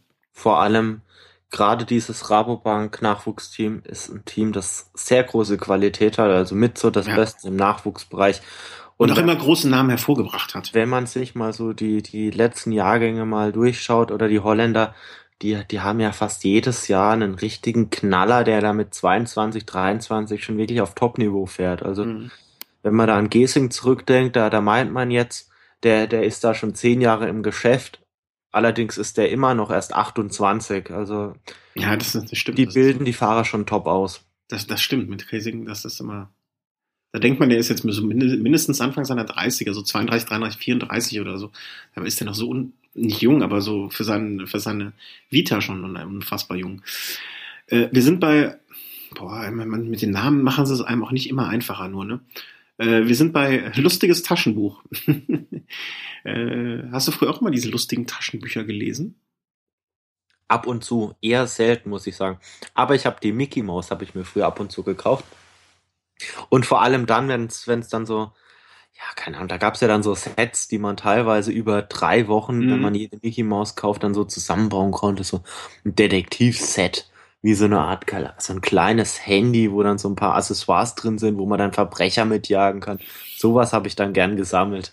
nee, ich habe diese lustigen Taschenbücher äh, und ich habe mir vor gar nicht allzu langer Zeit mal wieder eins gekauft. Einfach nur, um mal, um mal so ein äh, ein Kindheitsgefühl wieder. Nee, ich wollte mal sehen, ob das wie, ob das heute, ob, ob das noch so ist und habe dann auch welche, ich habe noch ein paar alte hier, damit so mit ganz früher verglichen. Ganz früher waren die noch teilweise, da war nur jede zweite oder dritte Seite hell, äh, farbig zum Beispiel, der Rest war schwarz-weiß. Aber das war kurz nach dem Krieg, da kannst du dich nicht dran erinnern. Äh, warum wir also abgeschliffen sind, das neue Team Lotto Sudal äh, heißt abgekürzt LTB, lustiges Taschenbuch. Äh, deswegen bin ich, haben wir diesen kleinen Exkurs gemacht. Ähm, ha, hießen sie aber letztes Jahr auch schon. Echt? Ist mir nicht aufgefallen, siehst du mal. Aber letztes Jahr, naja, Lotto Sudal, das ist wahrscheinlich nicht die Abkürzung LTB. LTB steht mit Sicherheit für Lotto, Lotto Billy soll. Ja, ja, das schon, aber das war mir nicht so richtig. Ähm, whatever. Ähm, ach, die kommen, ja. Äh, okay, Thomas de Gent, kenne ich ja. den, ja, ne? Und äh, ja, das ja, war's. über den Rest. Oliver Carlsen beendet seine Karriere, ist ein recht großer Mann gewesen. Mhm ansonsten ergibt, es bleibt fast beim Alten. Also werden einige Nachwuchsfahrer aus dem Lotto Bellisol äh, U23 Kader werden übernommen. Muss man jetzt mal abwarten. Hm. Kommen wir zu deinem äh, Leib- und Magenteam.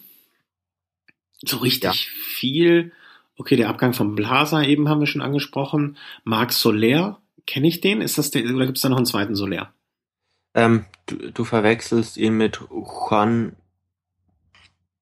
ich weiß gar nicht, mit dem ehemaligen Kolumbianer, der das Bergtrikot bei der Tour gewann, ich weiß schon.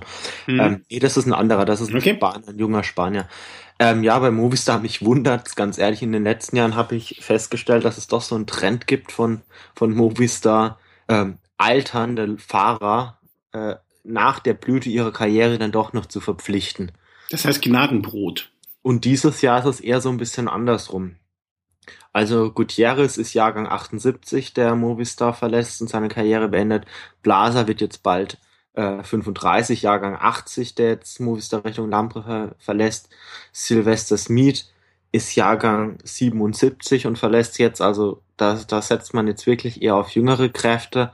Gutierrez hat seine, einen Großteil seiner Karriere bei Movistar verbracht, war immer ein treuer Helfer, Ruben Blase auch schon etliche Jahre dort. Mhm. Sicherlich beide haben ihre Leistung gebracht. Bei Sylvester Smith sehe ich es ein bisschen anders. Also wenn man sich an seine ja, ich möchte jetzt nicht von frühen Zeiten reden, aber vor einiger Zeit zumindest noch hat er da Basso die, die Berge quasi hochgeschleift, war vor fünf Jahren der Edelhelfer schlechthin, möchte man fast meinen. Aber in den letzten Jahren kam nichts mehr. Kam gar nichts mehr, von daher die Trennung ist da der logische Schritt. Zugänge, Winner Anacona kommt von Lampre, wenn man jetzt mal so den Tausch Blaser Anacona jetzt mal rausholt. Ähm, Anacona wesentlich jünger, also mhm. ich meine Jahrgang 88. Und er ist halt ein Winner, ne? Er ist ein Winner. Wenn er jetzt endlich mal die Siegesmentalität danach zum Team Movistar bringt, ganz großes Kino. Ganz Aber großes Wortspiel. gerade, dass er bei der Vuelta da nochmal lief, die ähm, Verantwortlichen überzeugt hat mit seinem grandiosen Etappensieg und auch im Gesamtklassement war er nicht ganz so weit weg. Ruben Fernandes, äh, Sieger der Tour de l'Avenir aus dem Jahr 2013. Ähm, würde ich jetzt allerdings jetzt nicht so hoch bewerten. Äh, er war 2013 auch schon 22. Kann man jetzt halt nicht gleichwertig sehen wie jetzt jemand, der jetzt mit 20 schon die Tour de l'Avenir gewinnt, wie es jetzt beispielsweise bei Quintana war. Mhm. Marc Soler ist so ein Zeitfahrspezialist, eher so ein Ebenenfahrer aus Spanien. Rory Sutherland, ein recht äh, erfahrener Mann von Tinkoff Saxo. Ja, ich, ich glaube generell waren die, waren die Neuverpflichtungen recht günstig. Ja, ja. Es war eher finanzieller Gesichtspunkt würde ich das auch so sehen. War eher so eine ähm, ja für, für die Kaderbreite recht gut. Ich denke schon, dass man deutlich merkt, dass Quintana vom Gehalt her jetzt einiges kostet, weil Werder hat jetzt einen Vertrag bis bis 2017 erst unterschrieben und das, die, die beiden Fahrer werden halt zusammen halt schon sehr, sehr viel vom, vom Gehaltskontingent einfach mal für sich in Anspruch nehmen. Mhm. Orica Green Edge. Auch ein Matthew Goss ist gegangen, da zu einem Team, was wir vielleicht auch nachher nochmal kurz ansprechen sollten. Ja. ähm, ansonsten auch kommen und gehen, nichts wirklich Interessantes. Ist Na, nicht ganz. Also Caleb Evan oder Even. Evan. Even. ähm, meine ich Silbermedaillengewinner bei der U23 Weltmeisterschaft. Hm, also okay. die Australier haben das ganze Rennen für ihn kontrolliert. Hinten raus hat es nicht mehr ganz geklappt, aber das war eine Wahnsinnsleistung von dem ganzen Team, wie sie mit fünf, sechs Fahrern da wirklich 180 Kilometer durchweg kontrolliert haben. Wäre der Fahrer nicht ausgerissen, der Biström, wäre er der sichere äh, Sieger gewesen. Also Caleb Evan, auch ein Mann, der mit 18 im U23-Bereich schon richtig große Erfolge gefeiert hat. Er wird oftmals mit Mark Cavendish verglichen. Mhm. Er war jetzt diese Saison schon Stagiaire. Und man darf wirklich in freudiger Erwartung sein, wie er sich dann nächstes Jahr, wie er sich dann nächstes Jahr weiterentwickelt. Also, Wer ist hier in freudiger Erwartung? ja, also ich, ich sagen wir mal so, ich bin gespannt, wie er sich schlägt. Ja. Und ich, ich gehe davon aus, dass er schon sehr, sehr schnell einen Matthew Goss da vergessen lässt. Hm. Äh, das, ja. Vor allem in den letzten Jahren kam ja von Matthew Goss auch nicht mehr das ganz hm, Große. Das stimmt. Das ja, Ganze das ist doch im Schatten von einem Michael Matthews oder auch einem Simon, ja, das ist, beide recht endschnell waren. Ja, ja, er hat es irgendwie nie so richtig dann den, den, den nochmal durchgesetzt. Ähm, vielleicht machen wir jetzt, springen wir kurz. Ich würde gerne die letzten zwei Teams, äh, ne, die zwei größeren, äh, zu kurz zu Track. Äh, Track hat nur dann, hat im Prinzip, hat sich nichts viel getan. In Anführungszeichen auf der linken, auf der Habenseite, außer dass sie den ähm, Holländer, dessen Namen wir nicht aussprechen, äh, verpflichtet haben. Na, äh, kurzes blödes Wortspiel. Dreck hat Dreck verpflichtet. oh, ganz, ganz knapp über der Kante. Ähm, ja, Danilo Hondo, Andy Schleck, Jens Vogt. Äh, das sind drei Namen, die man einfach mal so im Kader verliert. Äh, ich will nicht wissen, wie viel, wie viel Tour de France da im Hinterstecken, wie viel Erfahrung, äh, wie viel, wie viel Kampf, wie viel Leid auch, wie viel Leid, wie viel traurige, äh, nie eingehaltene Versprechen, denen man trotzdem nicht böse ist, weil man immer die Hoffnung hatte. Bei Andy Schleck zumindestens äh, bin ich echt traurig. Ich hätte gerne noch mal eine gute Saison von ihm gesehen. Ist halt so. Ne? Ich wünsche ihm natürlich alles Gute. Ansonsten ist bei Track, ich glaube, da, ich habe irgendwie so das Gefühl, dass da so langsam, aber ganz, ganz langsam, aber sicher die Lichter ausgehen.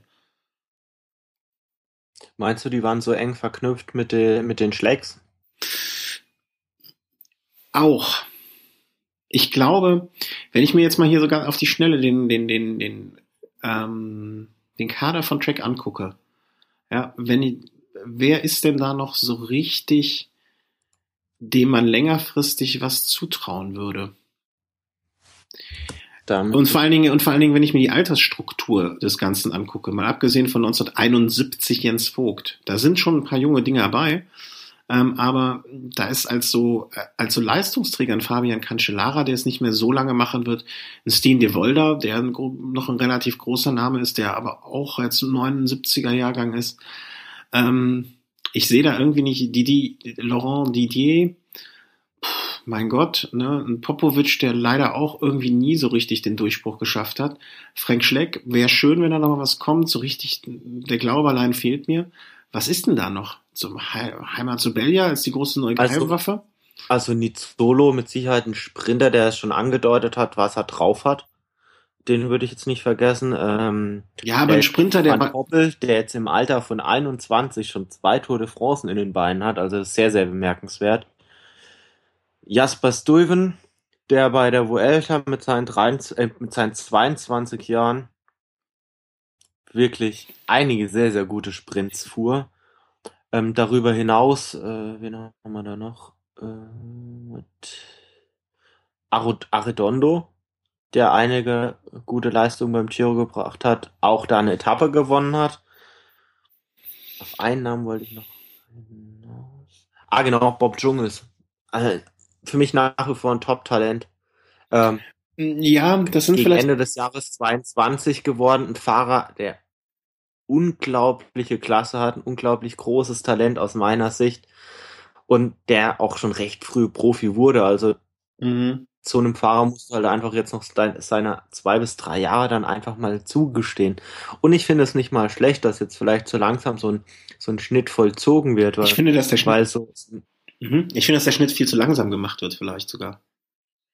Viel zu? Ähm, nicht, nicht, nicht zu kategorisch. Hm, wie soll ich das sagen? Also ich finde, ähm, vielleicht sollten sie das mal sogar ein bisschen beschleunigen äh, und da richtig aussieben. Ne, also so sehe ich anders, sehe ich anders. Ja? Ich finde diesen fließenden Übergang finde ich sogar für junge Fahrer deutlich besser. Also wenn in dem Moment, in dem jetzt so ältere Fahrer langsam abbauen, mhm. aber immer noch quasi im Zentrum des medialen Interesses stehen. Du meinst das aber von, von unten aber Nachwuchsfahrer da sind, die dann schon relativ schnell dann aber auch das Niveau von den Älteren erreichen können, weil das Niveau eben nicht mehr noch so hoch ist, aber noch nicht so im Interesse stehen fällt es relativ leicht, sich zu entwickeln. Mhm.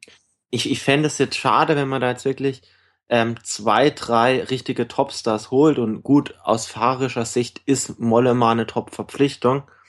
Ähm, damit verbaust du den Jungen ja dann auch irgendwie den Weg. Also ich, wenn man es vielleicht mal so sagen will, bei, bei Team Telekom wurde das damals eigentlich aus alterstechnischen Gründen eigentlich optimal gemacht. Du hattest einen Piane Ries, du hattest einen Jan Ulrich ein Piane Ries hat abgebaut, ein Jan Ulrich hat aufgebaut und sie haben, waren sich relativ schnell auf Augenhöhe und ich denke, beide haben ein Stück weit von profitieren können, weil sie sich gegenseitig aus der Schusslinie nahmen. Nämlich in dem Moment, in dem ein junger Fahrer dann plötzlich zeigt, ey, er hat was drauf, ähm, wird auch der Untergang des Älteren nicht mehr so beleuchtet, weil so die junge neue Ikone da wirklich mhm. im Vordergrund steht. Also das ist meine Sichtweise. Ja, kann man, ja, ich kann ich nachvollziehen. Also dass man, dass man sozusagen im, im, im, im Schatten des Großen ähm, die Kleinen kommen lässt. Ja.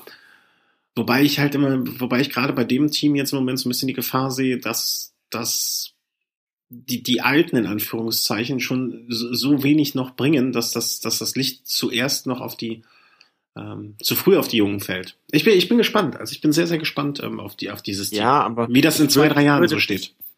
Ich würde dich jetzt ja durchaus auch als ähm, interessierten Betrachter der Szene dann doch mal einordnen wollen, der jetzt vielleicht nicht so die, die ganze ja, ja, das, das reicht. erfasst, wie ich es jetzt tue, aber dann doch größeres Interesse hat als jetzt der Durchschnittsmensch.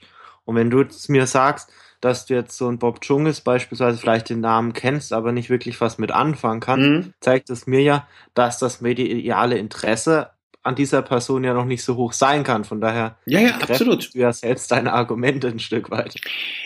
Ja, aber die Frage ist jetzt, ähm, ich, ich meine es dahingehend, ähm, es sind ja jetzt auch, wenn man über das Team Track spricht, sind ja jetzt auch in der, aus der vergangenen Saison, sind jetzt drei Bausteine, drei Pfeiler des Ganzen schon wieder weggebrochen. Und sobald jetzt, ähm, äh, wie, ja, wie gut in Anführungszeichen noch, wie gut in Anführungszeichen jetzt ein Cancellara in der kommenden Saison noch ist oder wieder sein wird, ähm, wer, kommt, also weißt du, wen hat man denn dann mal für so eine Tour? Und da, da, da müssen, kommen die jetzt vielleicht sehr, sehr schnell äh, ins, in, in, ins Rampenlicht, während sich die Alten, die schon nicht mehr so gut sind, aber auch noch zu gut, um sie nicht zu berücksichtigen. Ich, ich glaube, das kann zu Spannungen in so einer Mannschaft führen. Ähm, ich bin gespannt. Also ich, ich, ich würde gerne jetzt mal zwei Jahre vor, vordrehen, vorspulen und sehen, wo das Team dann ist und dann wieder zurückspulen. Das, das finde ich sehr, ähm, sehr, sehr interessant. Also ich, ich bin gespannt, also bin einfach nur gespannt. Du hast ja gesagt, dass jetzt drei Säulen wegbrechen, mhm. über die jetzt in der letzten Saison beispielsweise noch gesprochen wurde. Jetzt muss man aber auch mal differenzieren. Ähm, warum wurde über diese Person ja, ja. gesprochen? Also das war mit Sicherheit, waren das keine sportlichen Gründe. Nee, nee, ähm, auf gar keinen Fall. Aber das war einfach Aufmerksamkeit, ne? in welcher Hinsicht auch immer. Wenn, wenn bei, ähm, äh, wenn bei Lampre jetzt ein Conego äh, weg ist, dann ist auch auf, ne, der ist auch nicht unter sportlichen Gesichtspunkten da im äh, Fokus gewesen, ähm, sondern einfach nur Aufmerksamkeit. So, jetzt deswegen... kommt da ein Bauke Molle mal hin, die jungen Fahrer. Vorhin habe ich jetzt auch einen Fabio Feline nicht genannt, der vielleicht auch nächstes Jahr nochmal einen Sprung machen kann. Also ich denke schon, dass es da bei, beim Team Track da noch mit Sicherheit vier, fünf Fahrer gibt, die auch wirklich ganz große Siege zu feiern imstande sind. Ich meine, so ein Cancellara ist nach wie vor das Aushängeschild des Teams. Mit Bauke Mollema kommt jetzt ein zweiter Fahrer hinzu. Bei Arrodondo muss man jetzt mal schauen, wie es nächstes Jahr läuft. Beim Giro hat er das Bergtrikot gewonnen. Ich gehe von aus, dass er nochmal den Giro fahren wird. Dann geht's weiter. Welche Rundfahrt fährt vielleicht Bob Jungels, also dem traue ich wirklich sehr, sehr viel zu. Jasper Stuyven schafft jetzt wirklich mit da, sein dann vielleicht nächstes Jahr 23 Jahren dann den Sprung in die Sprint-Elite. Also da gibt's ja doch einige Fahrer, äh, die wirklich Potenzial haben. Gut, auf der anderen Seite, klar, es gibt auch den ein oder anderen Fahrer, wo man jetzt wirklich absehen kann, okay, Heimer Subeldia, ähm, er wird nächstes Jahr dann 38. Die ganz großen Leistungen sind jetzt vielleicht nicht mehr zu erwarten, aber ich denke, dass dennoch das Team Track eigentlich so seinen Weg geht und auch nach, nach und nach auf jüngere Fahrer setzt. Ich meine, letztes mhm. Jahr fuhren da beispielsweise, also 2013, fuhr da jetzt auch noch ein Andreas Klöden und ein Chris Horner. Mhm, ja. Und, und so werden halt Jahr für Jahr, ähm, ich möchte, ja, vielleicht so ein bisschen Fahrer, die jetzt dann doch ein bisschen älter sind und nicht mehr so ganz großen vielleicht imstande sind, da ein Stück weit ausgesiebt. Mhm. Klar, Dennoch verliert man vielleicht auch den einen oder anderen Fahrer, wie, wie vielleicht letztes Jahr dann auch ein Toni Galopin, der dann auch wirklich dieses Jahr gezeigt hat, dass er zu großen Leistungen auch bei der Tour imstande ist. Mhm. Sind wir mal gespannt. Also ich, ich, wir sprechen mal äh, heute in einem Jahr darüber, wie, der, wie das Team Track 2015 sich so dargestellt hat. Ich bin gespannt. Also ja, vielleicht finde ich auch das Trikot nur einfach so hässlich. Vielleicht ist das, was mich stört. Jetzt ist, der, jetzt ist der Chris entweder hinten rübergefallen oder die Leitung zusammengebrochen. Hm, ja, warten wir mal ab. Äh, wenn der Chris noch da ist. Ja, ich bin da. ich weiß. Sonst geht bei mir doch ein Lämpchen auf. Ähm, reden wir mal über die zwei großen Teams dann noch, die wir uns da aufgebaut haben. Ähm, Leopold König, ja, Nicolas Roach, Wouter Pols, Nordhawk, das sind schon Namen, die Sky sich da gekauft haben. Also da, da Leonard König vor allen Dingen und Nicholas Roach, da haben sie nicht, äh, da haben sie nicht mit der mit dem kleinen Geldfächer äh, äh, hier rumgewedelt, ne? Da ähm, also Leopold König tut mir natürlich einerseits ein bisschen leid, andererseits freue ich mich für ihn. Ähm, aber wie immer, ne, Sky, Sky kleckert nicht, Sky klotzt. Ja, und bei Sky, also beim Namen Leopold König, natürlich, das ist ein Fahrer, der hat bei der Tour de France mit entsprechender Unterstützung, hat er im letzten Jahr gezeigt, durchaus das Potenzial, vielleicht auch mal in die Top 5 zu fahren. Ich freue mich bei ihm vielleicht nicht mal so aus, aus, seiner Sicht dafür, sondern vor allem freue ich mich dafür, dass dadurch der Platz frei wurde für Dominik Nerz, der sich jetzt nächstes Jahr da wirklich mal ausprobieren darf. Das ist ein Punkt, der mich sehr freut. Aber du sagst auch, Nicholas Roach, ein Fahrer, der schon eine gewisse Anzahl äh, an, äh, an Grand Tours in den Top Ten beendet hat. Ein Leopold König, der jetzt auch schon zwei Grand Tours in den Top Ten beendet hat. Ein Wouter Puls, der schon mal, meine ich, Vierter der Vuelta wurde, letzt, äh, der, im Jahr 2014 ein absolut überragender Helfer für Rigoberto Uran beim, beim Giro war, der eine Etappe bei der Baskenland-Rundfahrt gewonnen hat. Das, ist echt schon Brett, wenn man sich dann auf der anderen Seite die Abgänge anguckt. Boston Hagen so einer der Fahrer, für die ich immer gerne viel übrig hatte und die ich sehr, sehr gerne mochte. Aber so für, ihn eine riese, für ihn eine riesen Chance, jetzt den Weg weg zu, zu, mhm. zu gehen. Ähm, ein Fahrer, der meiner Meinung nach sein, sein volles Potenzial noch nicht ausschöpfen konnte. Ähm, er, er passte da irgendwie nicht richtig rein, oder? Hatte ich von der, von der reinen Qualität ist es so ein Fahrer von den Fähigkeiten her, den ich im Bereich von Sagan fast einschätzen würde. Vielleicht äh, nicht ganz in der, in der Spitze, aber so von den Anlagen her dann doch schon. Aber ein Fahrer, der sich dem Team unterordnen musste, das konnte oder musste ein Sagan einfach nicht. So ein, mhm. so ein Hagen musste dann halt äh, für Wiggins oder für Froome bei der Tour dann halt in den Bergen da arbeiten.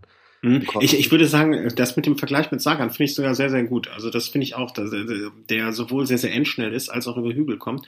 Und vor allen Dingen der, den ich sehe ihn aber ein bisschen, ähm, wenn man jetzt so von der Richtung Sprinter kommt, ich sehe ihn ein bisschen weniger als Sprinter, als noch mehr als Allrounder, die äh, wie, äh, wie Sagan. Aber bin völlig bei dir, wenn ich da sage, so vom Typ her, ein sehr, sehr dynamischer, ja. bulliger, ähm, schneller Fahrer. Und äh, ich, ich fand es auch immer schade, also obwohl ich ja auch gewisse Sympathien für das Team Sky habe, fand ich, dass er da irgendwie verloren war ich glaube, verloren, auf verlorenen Posten sein oder so. Er, ist, er passte da nicht richtig ins Konzept rein und er konnte, hat nicht die Freiräume bekommen, die er braucht, um vielleicht was. So ein Chioleg ist vom Typ her, finde ich, auch so einer.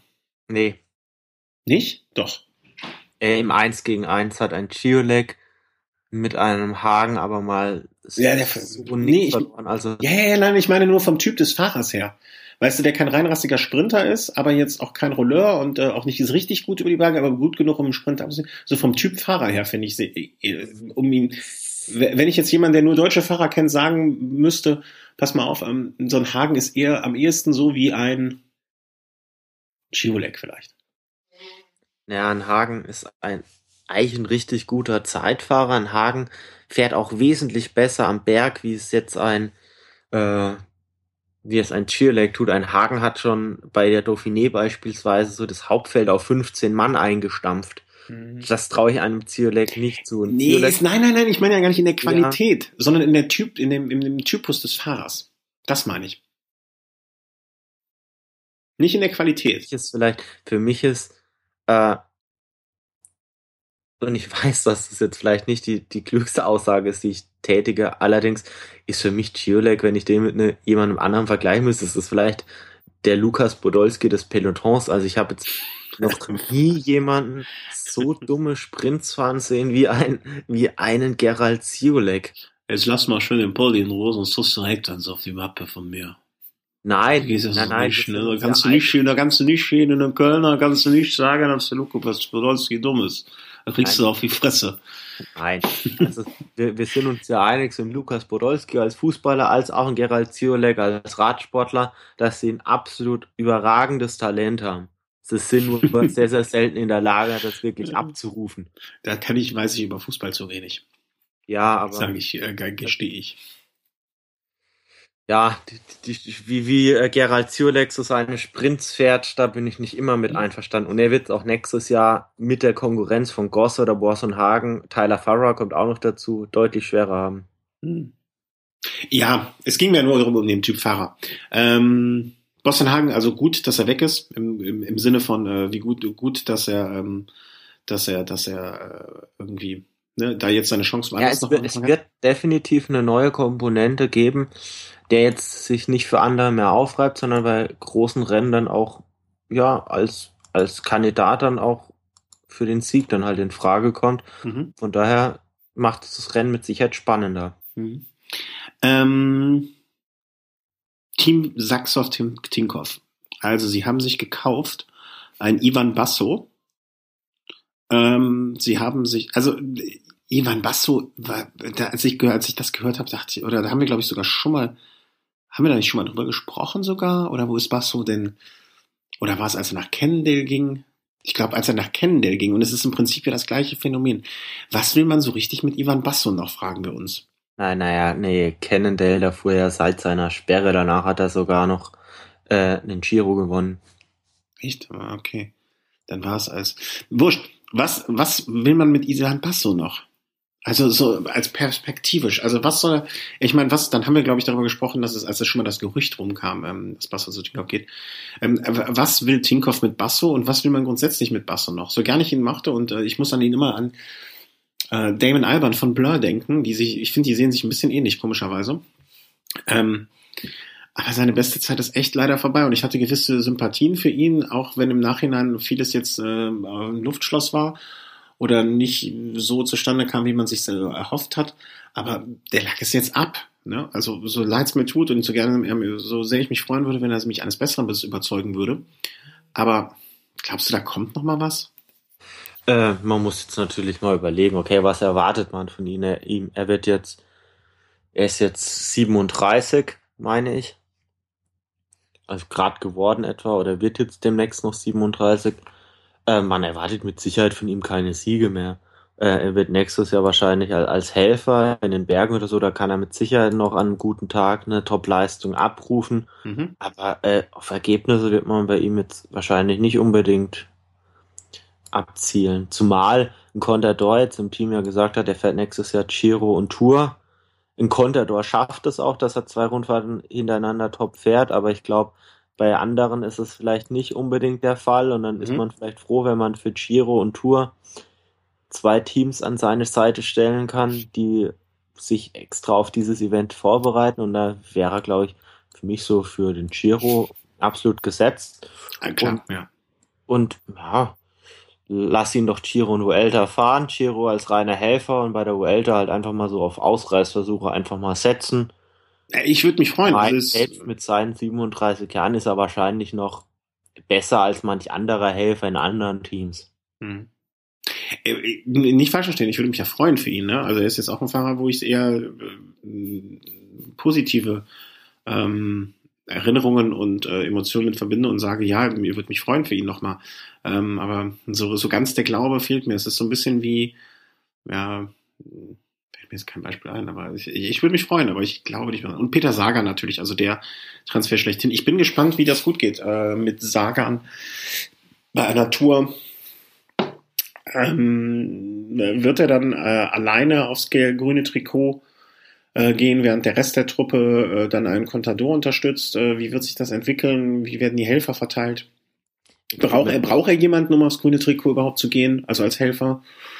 Also Stand jetzt bin ich mir nicht mal sicher, ob ihm das grüne Trikot so ganz viel bedeutet. Also er hat jetzt in einigen Interviews schon klar gemacht, dass es jetzt für ihn an der Zeit ist, auch mal große Eintagessiege da oder Klassikersiege einzufahren. Das ist auch das, was Bjarne Ries von ihm erwartet. Mhm. Ich meine, er ist dann nächstes Jahr 25. Er ist ja schon fünf Jahre dabei, fünf sehr erfolgreiche Jahre, aber jetzt hat er mittlerweile auch die Erfahrung und vielleicht liegt da das Hauptaugenmerk dann wirklich im Frühjahr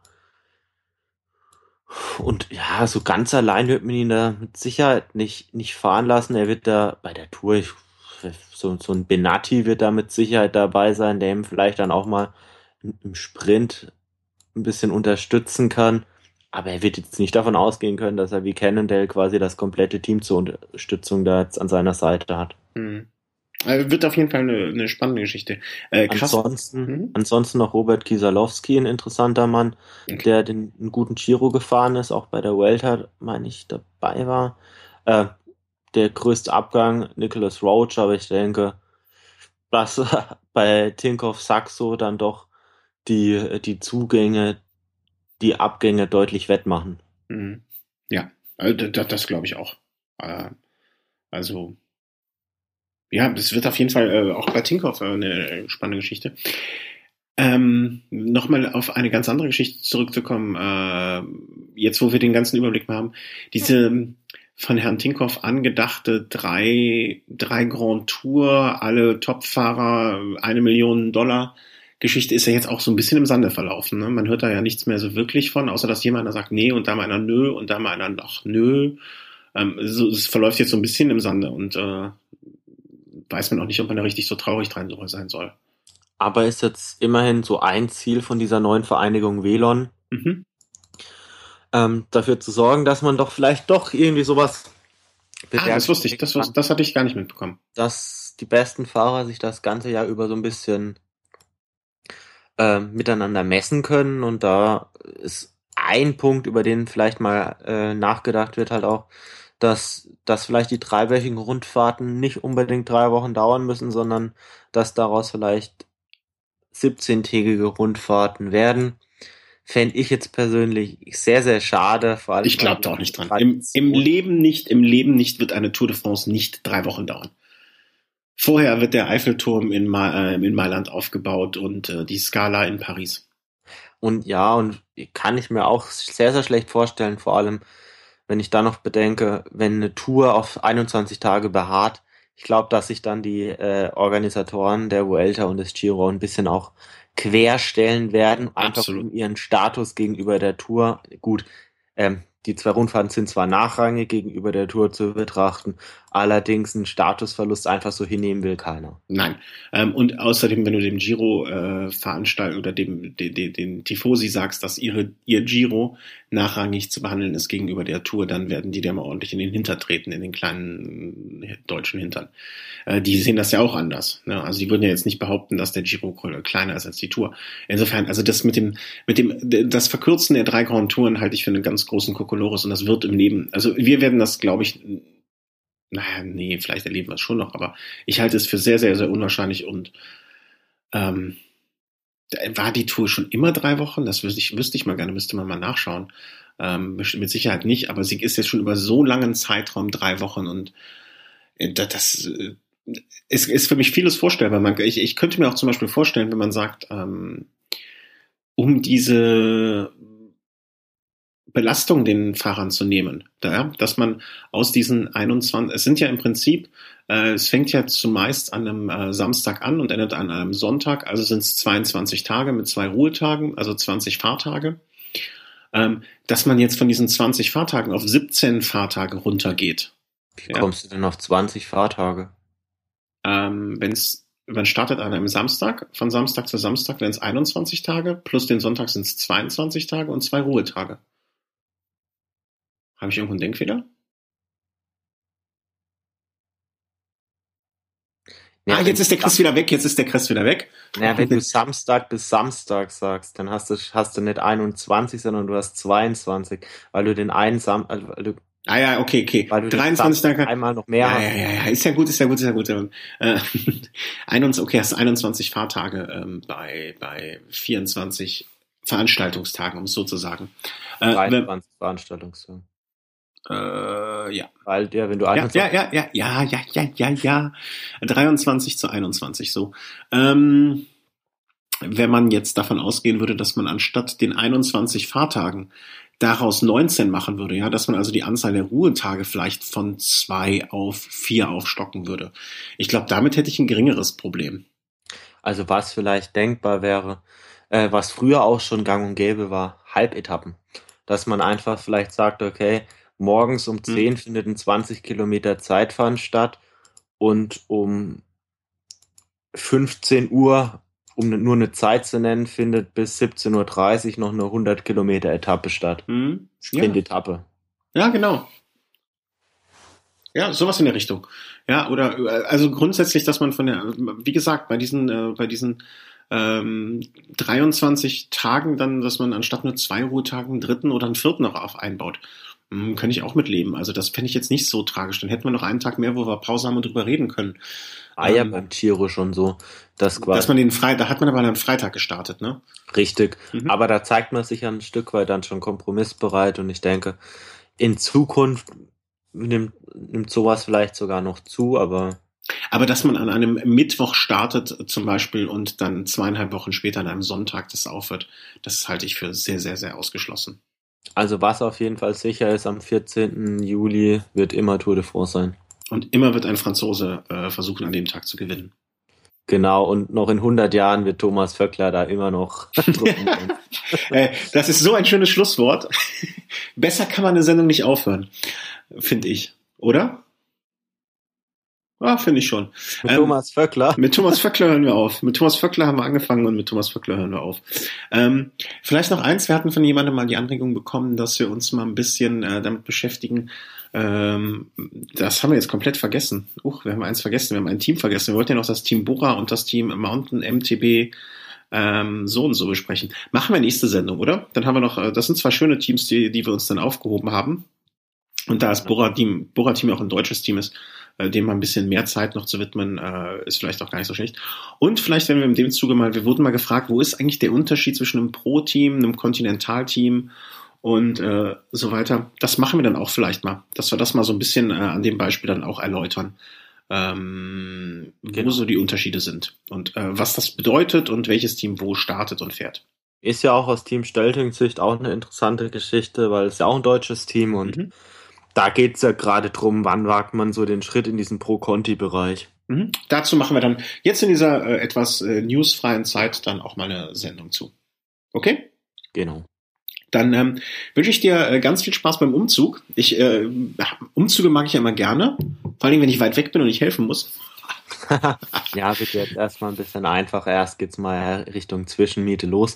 Aber an einen Punkt wollte ich dich noch erinnern. Ich weiß es gar nicht, ob du den zu Beginn der Sendung angesprochen hast. Das war der Punkt Trikot. Ah, gut, gut, danke. Äh, Trikot, wir hatten in der letzten Velo Race Folge, ähm, ich werde es auch in die, dieser Folge jetzt nochmal verlinken, äh, Velo Snack Folge, äh, angeregt äh, ein Trikot. Ähm, der Chris hat auch schon eins äh, sozusagen ihm virtuell bestellt.